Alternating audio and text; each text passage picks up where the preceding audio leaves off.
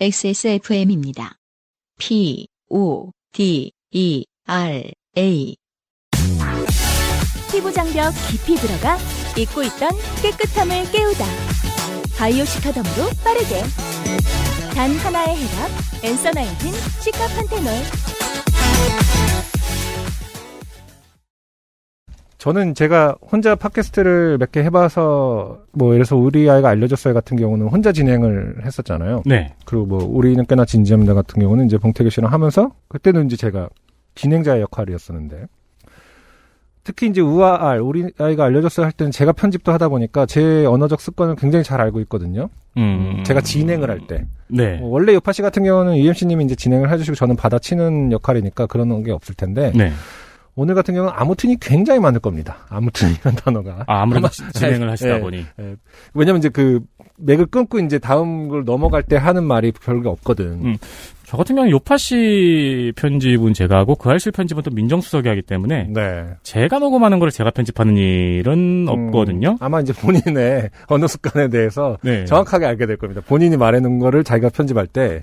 근데 오늘 같은 경우도 저희가 당일 녹음 당일 편집을 하잖아요. 그쵸. 아침에 출근하니까 그래서 민정수석이 걱정스럽게 물어보더라고요. 뭐라고? 제가 할까요?라고. 네. 아. 네.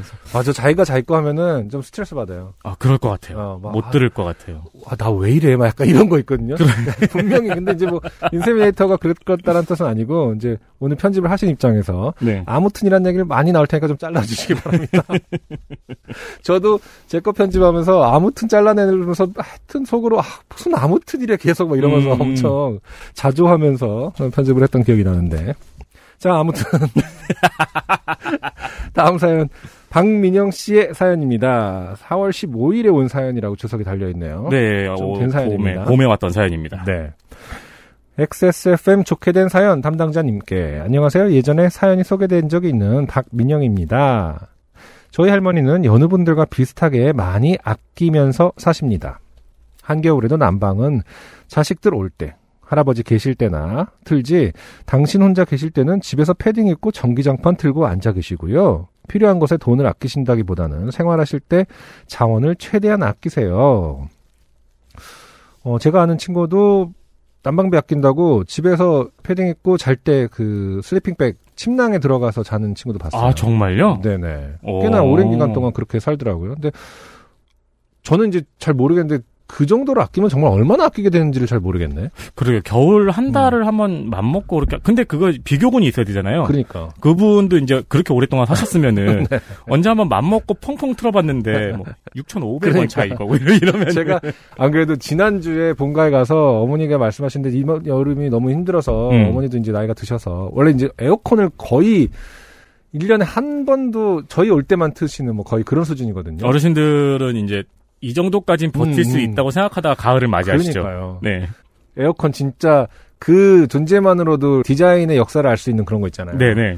그런 거 쓰시다가 이제 뭐 최근에 바꾸시고 이런 건데 그래서 올 여름에는 뭐 습하기도 하고 뭐 덥기도 하고 이제 그래갖고 에어컨을 그러니까 쓰고 싶은 만큼 트셨대요. 아, 진짜요? 평- 평생 처음으로. 오. 그랬더니 6천 원이 더 나오더라고요.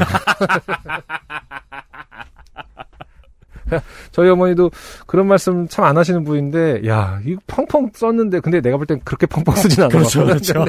나에 비해서는. 근데 이제, 어, 그 얘기를 하시면서, 야, 그럴 필요가 없었다라는 뉘앙스의 말씀을 하시는데, 아, 좀 반갑고 좋더라고요. 그러니까 아. 그래서 엄청 막 이렇게 용기를, 그래, 엄마 펑펑 쓰면서 사세요. 막 이렇게. 그 6천 원 차인데. 저도 진짜 어머니한테 많이 했던 말이 이럴 거면 에어컨 왜 샀어? 그러니까 에어컨 바람 그렇게 싫다고 하시면서 아끼셨는데 6천 원 차이라는 것이 최근에 그러니까 진짜 에어컨 인생 뭐 어머니 입장에서 한 40, 50년 만에 처음으로 어, 6천 원 차이라는 걸 요번에 이해하셨는데 막 이제 그 평생 아끼신 게 억울해서 막 겨울에도 틀고 그러실 수도 있어요.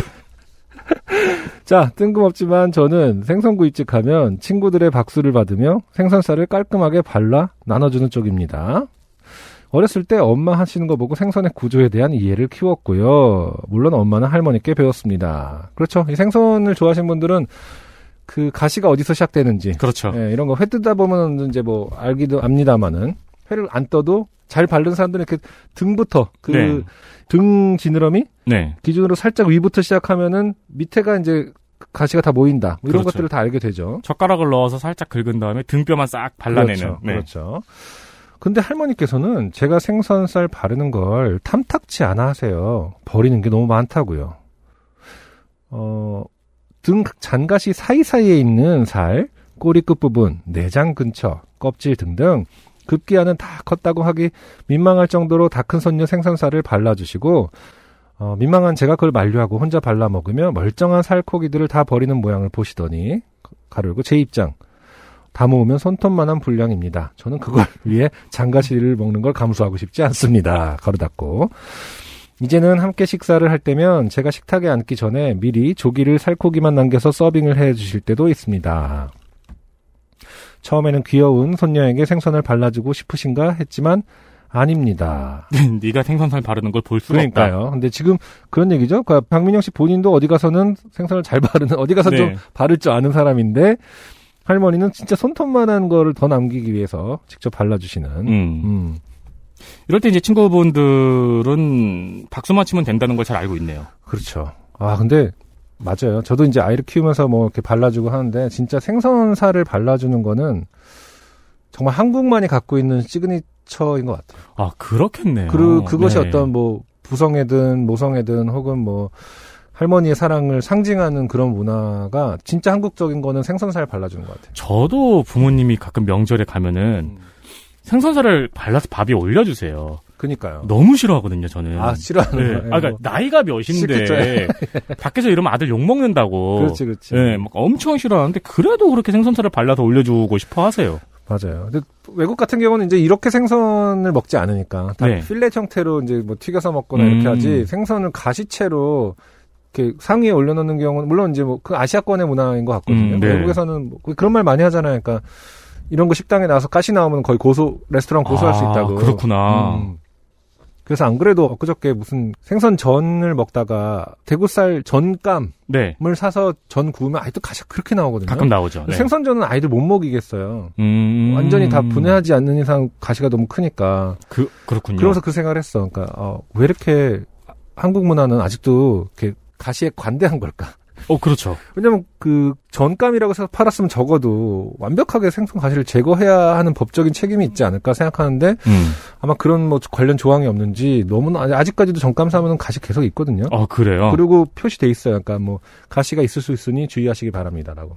어, 그건 이제 나중에 점점 나아가면서 가시가 아예 없는 전 쪽으로 발전을 해가는 쪽이겠네요. 그래야 될 것 같아요. 그거는 네. 그 진짜 누가 하나가 굉장히 크게 사건을 크게 확대시켜서 그렇죠. 어, 의미를 이제 만들어면 이제 좀 나아지려나? 그러니까 음. 다시 말해서 이제 우리가 뭐 가시 걸렸다고 회사를 고소하고 이러진 않잖아. 그렇죠. 않잖아요. 근데 이제 그런 것가 한번 있어 봐 이렇게 바뀌려나? 그러니까 뭐 사실 어, 한국은 이제 생선을 안 드시는 분이 뭐 맛 때문에 안 드시는 분도 물론 계시지만 음, 이 가시 때문에 안 드시는 분들도 굉장히 많으시거든요. 그러니까요. 네. 어, 그래서 지금도 필렛을 살려면은 아예 우리나라 산이 아닌 걸 사면은 훨씬 가시가 음. 덜하고 우리나라에서 살만 발라진 건 아직도 가시가 있는 거에 대해서 아, 당연히 문화 탓이겠지만 그런 그렇겠죠. 생각하거든요. 네. 그렇기 때문에 이제 이렇게 할머니의 사랑 특히 생선살 발라주고 음. 이런 거가 좀 어떻게 보면은 굉장히 앞으로는 없어질 수도 있는 네. 그런 문화일 수도 있겠다는 생각을 한 적이 있거든요. 이런 할머니도 한 수 접어주시는 짠돌이가 계시니 그것은 바로 할머니의 동거인 저희 할아버지입니다. 할아버지는 물건 버리는 꼴을 못 보시는 쪽인데요. 저 어렸을 때 방문한 할아버지 사무실에 6, 7개의 TV가 있었던 적도 있었습니다.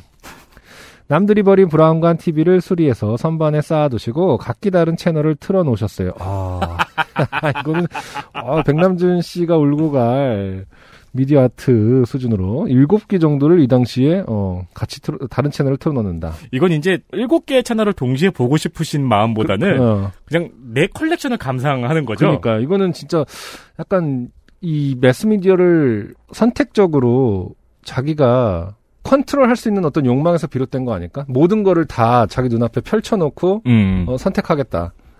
그러니까 우리가- 그 선택을 하기 위해서 채널이라는 걸 돌리잖아요, 보통. 채널을 돌리는 그 수동적인 사람이 되지 않겠다. 피동적인 사람이 되지 않겠다. 내 눈동자만 움직여서 그렇지. 집중, 어. 집중도를 조절할 수 있다. 어.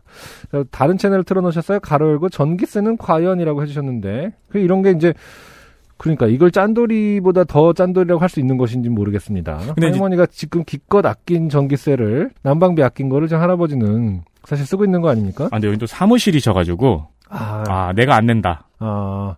그리고 사무실 전기는 좀 싸죠. 아, 그렇죠. 정년보다. 그리고 이제 할아버지가 안 내실 수도 있고, 할아버지가 뭐 대표신지는 모르겠지만. 아, 그렇네. 네. 아, 대표가 아닌데 일곱 개를 틀어놓을 수가 있습니까? 직원인데. 그, 그건 그렇네요. 아니, 뭐, 모니터 요원일 수는 있겠죠.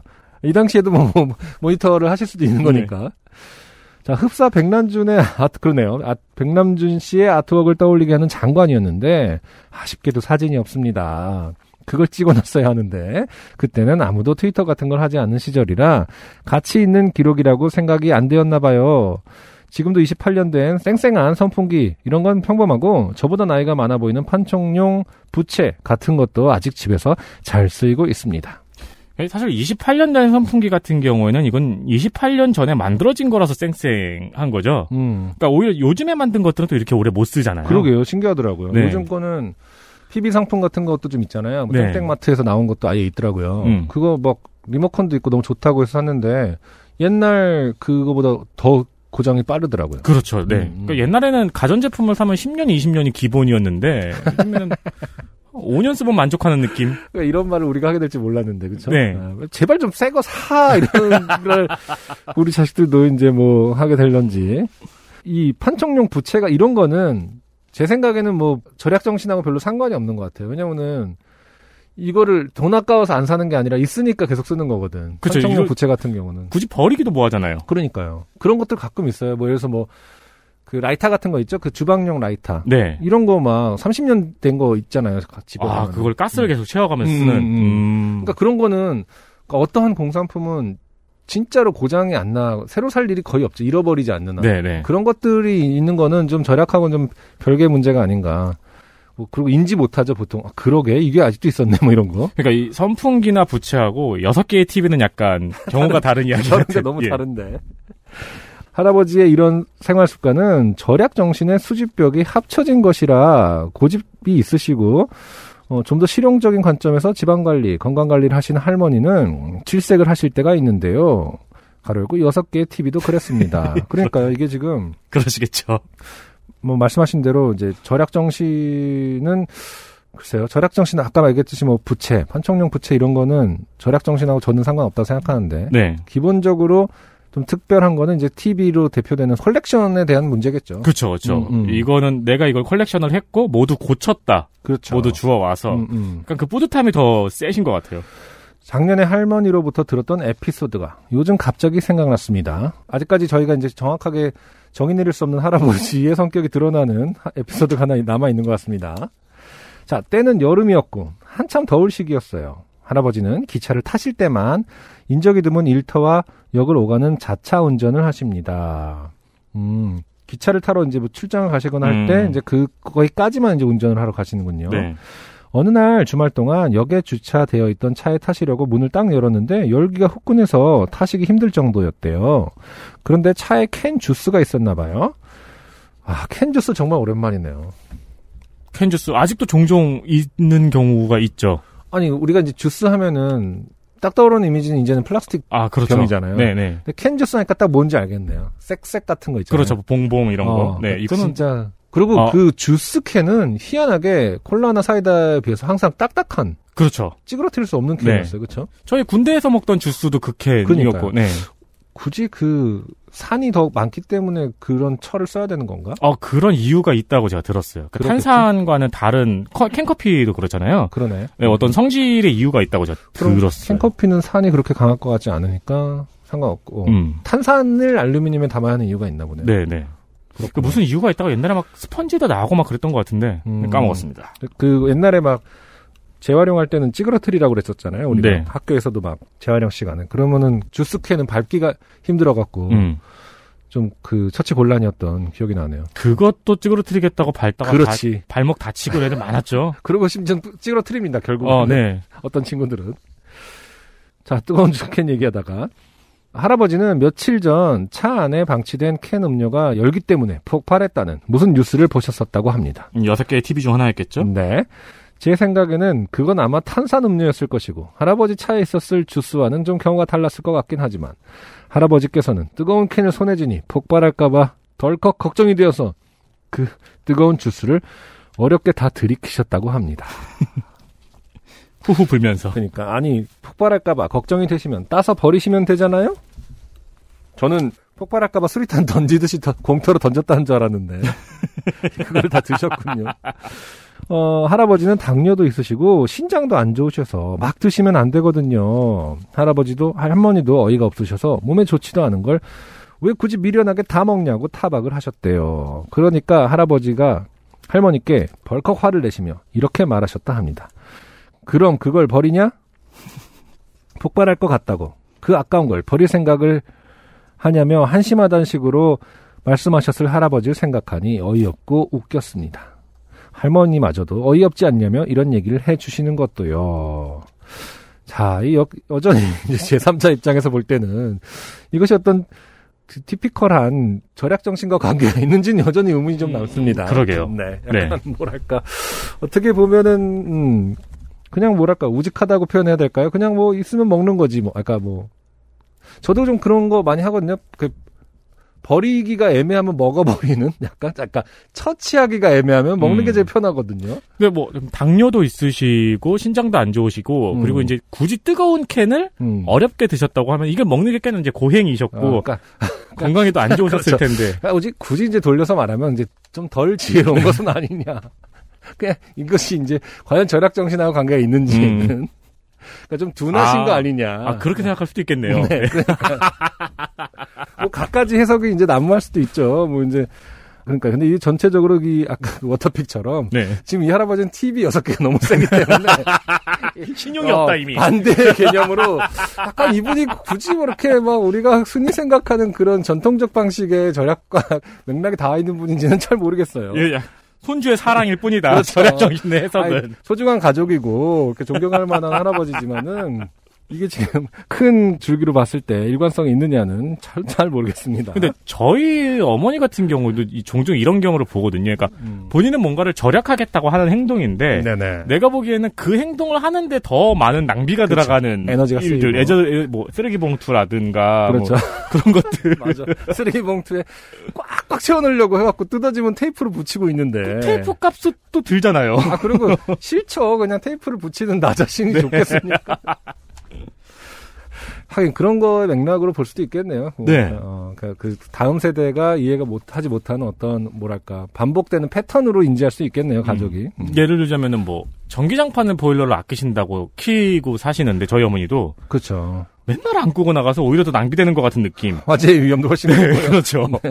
그러게요. 지금 할머니 같은 경우도 처음에 쓰셨지만은 난방비에 보일러 안 틀고 음. 전기장판 틀고 앉아 계신다는데 전기장판이 사실 꽤 많이 잡아먹지 않습니까? 그렇죠. 꽤 많이 음, 잡아먹고 이런 거 가지고 이제 또 저랑 싸우는 거죠. 그렇죠. 예전에도 지금도 할머니 할아버지께서 충분히 가지신 만큼 여유 있게 사셨으면 사셨으면 좋겠다는 생각을 자주 하긴 해요. 그런데 최근에 눈에 보일 정도로 급격하게 진행되는 기후 위기나 자원 고갈에 대해 고민하다 보니 그전에는 재미있는 에피소드로 여겼던 생선살 1g이나 뜨거운 캔주스 하나 귀하게 여기시는 할머니 할아버지의 삶의 방식을 다시 생각하게 되었습니다. 저희 조부모님 세대에서 이렇게 아끼며 유지한 것들을 지금 우리 세대가 깔끔하고 편리하고 공상맞지 않음을 위해 너무 낭비하고 있다는 생각이 들었어요. 자, 방금 이 문장을 읽기 전에 저희가 한 얘기에 대해서 정확하게 까고 계시는, 그렇죠. 까주고 계시는 거죠. 이쯤에서 너희가 그런 말을 할 것이다. 하겠지만 나는 반대다. 어, 일리, 일리 있는 말입니다. 이렇게 말 그대로 그 전 세대들이 우리가 볼 땐 답답한 것들이 네. 어떻게 보면은 지구를 분명히 더 살리는 역할은 했을 거다 이런 생각을 하긴 합니다. 그렇겠죠. 네. 네. 바이든이 했던 이야기였나요? 그러니까 지구를 살리는 방법은 리사이클 옷을 만드는 게 아니고 음흠. 옷을 안 사는 거다. 음. 옷을 덜 만드는 거다라는 이야기를 했었잖아요. 그렇죠. 네. 네. 소비의 패턴이 만약 그런 지표가 이- 뭐 어떻게 딱 시각적으로 하나로 있을 수는 없겠지만 정말 전 세대와 이 세대를 비교했을 때 소비, 그러니까 사는 네. 빈도라든지 이런 거는 좀 어마어마하게 다를 것 같아요. 그게 이제 우리가 또 집에서 가끔 생각하는 에코백의 역설이잖아요. 네. 환경을 보호하기 위해서 에코백을 사용한다고 하는데 에코백이 너무 많잖아요. 진짜 집에. 많죠. 네. 그러니까 아기들 옷만 해도 또 저희 이제 아이가 둘 태어났을 때 우리 아내가 그 어렸을 때 입던 옷이 남아 있었어요. 아, 음. 진짜요? 그 이제 장모님께서 주셨는데 아. 어, 너무 입- 너무 이제 그걸 이제 아이가 입었죠. 베네 쪼고리 같은. 네네 그런 거예요. 그러니까 그런 게 그런 거가 이제 어떻게 하나의 어떤 레트로한 음. 그 이벤트가 될 지언정 될, 되면 너무 좋죠. 너무 뜻깊고. 근데 네. 우리가 또 그걸 남겨놓을 생각은 이 이제 이벤트거든요. 그러니까 음. 그럼 우리도 얘가 입던 거 남겨놓자. 나중에 얘도 이제 뭐 나중에 줄 수 있으면 줄 수 있도록 음. 다음 세대에게 이런 거 이제 이벤트로서 작용은 하는데 어, 아껴서 이걸 버리지 않고 아직 튼튼하니까 짱짱하니까 남겨두자 이런 생각은 사실 안 하거든요. 그렇죠. 옷 네. 같은 경우에는 특히 옛날에는 옷 한 벌을 좀 귀하게 봤는데 요즘에는 그렇죠. 버리는데 되게 익숙하기도 하고. 아까 뭐 선풍기 얘기한 거랑 똑같이 만들어져 있죠. 네. 1년이 지나면 해지게끔 디자인이 되어 그렇죠. 있습니다. 하지만 XSFM의 옷은 그렇지 않다는 점. 그렇지 않다는 후기가 소속들이 나오고 있죠. 네네. 자, 최근 트위터에서는 유달리 따뜻했던 어, 얼마 전에 한꺼번에 피어버린 아름다운 봄꽃의 사진과 사라진 벌과 나비, 그 꽃들이 한꺼번에 시들고 나면 또 굶어 죽을 꿀벌들에 대한 이야기가 함께 공유되었습니다. 저 트위터가 이제 뭐 결국에는 팔로우를 선택함의 문제를 통해서 이제 자신만의 세계관을 구축하는 거잖아요. 네. 다시 말해서 어, 환경에 예민한 분들을 만약에 내가 팔로우를 해- 하고 있다. 음. 그러면 트위터 안의 세상은 진짜 너무 급박합니다, 지금. 실제로. 아, 그 저는 제 타임라인과 상당히 다르구나라는 생각을 한게 어. 이제 봄꽃 사진 같은 거는 잘 없고 비슷한 건 이제 문제 의식을 제기하는 사람들이 굉장히 많아서 그렇죠. 네 트위터를 볼 때와 인스타그램을 볼 때와 페이스북을 볼 때 나의 기분과 모드가 그렇죠. 바뀌잖아요. 세계를 인식하는 창이 다르죠. 네. 달라지죠. 근데 진짜로 이제 사람들이 지금 이거야말로 이제 불편한 진실 그것은 알기 싫다가 원래 이제 불편한 진실이라는 말이 처음 나온 것 자체가 환경에 대한 문제였잖아요. 음, 그러니까 네. 사람들은 보고 싶어 하지 않지만 우리가 꼭 인지해야 되는 문제. 네. 그래서 한국 같은 경우는 그게 조금은 뭐 늦어 그좀 늦은 편이긴 한데요. 트위터 같은 경우도 그런 분들의 어떤 그 가장 급진적인 입장을 살펴보면은 사실은 지금 굉장히 늦은 거거든요. 그러니까 더 환경을 위해서 네. 어, 하나하나 소비를 줄이고 뭐 이런 것들에 대한 움직임들이 사실 굉장히 활발한 영역이라 이다라는 음. 점이 많은 분들이 모르고 있죠. 지, 지금 그 문제를 이제 지적해 주신 것 같은데 개인적으로 지난번 그 알실에서 다루었던 과수 화산병 얘기도 생각났어요. 저도 그 짧은 순간 찬란한 봄 풍광을 즐겼지만 동시에 여름 폭염의 지구 온난화를 얘기하는 너무 익숙해진 뉴스 기사를 볼 때보다도 만발한 봄꽃에 더욱 두려움이 일었습니다. 지금 이게 봄에 온 사연인데 음흠. 올 여름에 특히 인류가 음. 예, 이걸 많이 경험을 했죠. 그러니까요. 지금 뭐 거의 예언처럼 그렇죠. 그렇죠. 이분의 입장에서는 그 뒤로 계속 더 공포감을 느꼈을 수도 있겠습니다. 음, 진짜로 뭔가 우리가 우리가 이 이후에 봄 4월 15일 이후에 우리가 겪은 일들은 실제로 굉장히 힘든 것들이 많았잖아요. 네. 이상기후, 기후 위기라는 말을 진짜 온몸으로 겪었죠. 인구가 아무리 늘었어도 제가 할머니 할아버지처럼 생활했다면 충분히 편리한 현대의 삶을 누리면서도 이 모든 일들이 10배는 느리게 진행되었으리란 생각이 듭니다.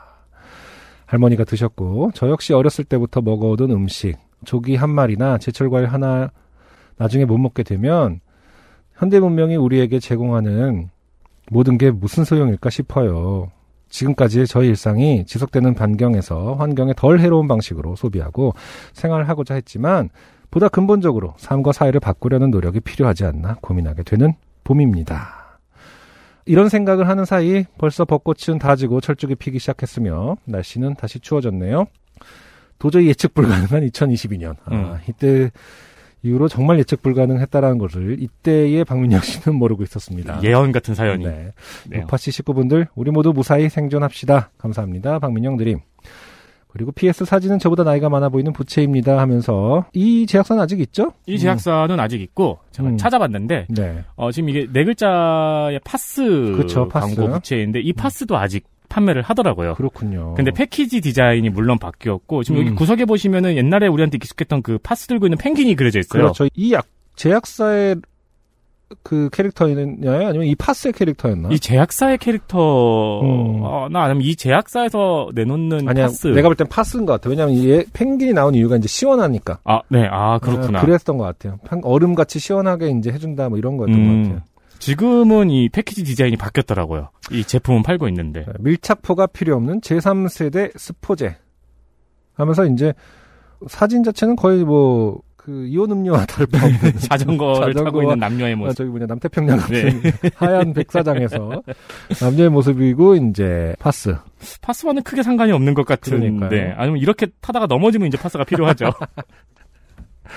그런 부채를 사진을 첨부해 주셨고 근데 저도 어머니랑 이런 절약 문제, 쓸데없는 절약이라고 제가 느껴지는 거, 그리고 음흠, 음흠. 이못 버리는 건 저희 부모님도 있거든요. 그래서 막 그쵸. 이사 갈 때 보면은 뭐 15년 된 도자기, 뭐 밥그릇, 뭐 항아리 막 이런 거 나오고 그래요. 맞아요. 그럼 버리라고 버리라고 소리를 질러도 음, 그거 계속 그대로 안고 가시는데 음, 근데 저도 제 주변 친구들에 비하면 조금 그래도 그런 맞아요. 면이 있더라고요. 맞아요. 그럴 예. 수 있죠. 부모님 다시 말해서. 부모님이 꼭 그러면 아무리 싫어도 그게 또 완전 반대로 막 아예 나는 그런 거 너무 싫었어 하면서 팍팍 쓴다고 해도 또 비교해 보면은 부모님하고 게- 굉장히 닮아 있는 부분이 있을 경우가 많더라고요. 예, 남들이 버리는 거 보고 눈이 좀 동그래지는 음. 예, 그런 장면들도 있고 쓸데없는 건데 못 버리는 멀쩡하다고 못 버리는 그런 모습도 보면서 네. 이게 또 확실히 또- 아 나도 이제 그런 모습을 물려받고 있구나라는 생각이 들더라고요. 네. 네, 한편 한편으로는 박민영 씨 같은 경우에도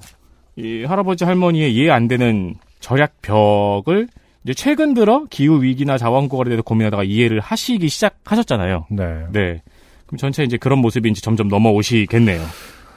거듭 말씀드리지만은 뭐 박민영 씨의 좋은 굉장히 좋은 에피소드 모든 것이 연결되어 있는 것처럼 보이는 에피소드였지만 어, 할아버지 티, 일곱 대 TV 이거 어떤 예술 작품 같은 이 느낌이 인상이 워낙 강렬했기 때문에 이제 할아버지하고 직접 네. 이런 얘기를 해본다면은 애초부터 다른 관점을 갖고 있었을 수 있다. 아 그렇죠.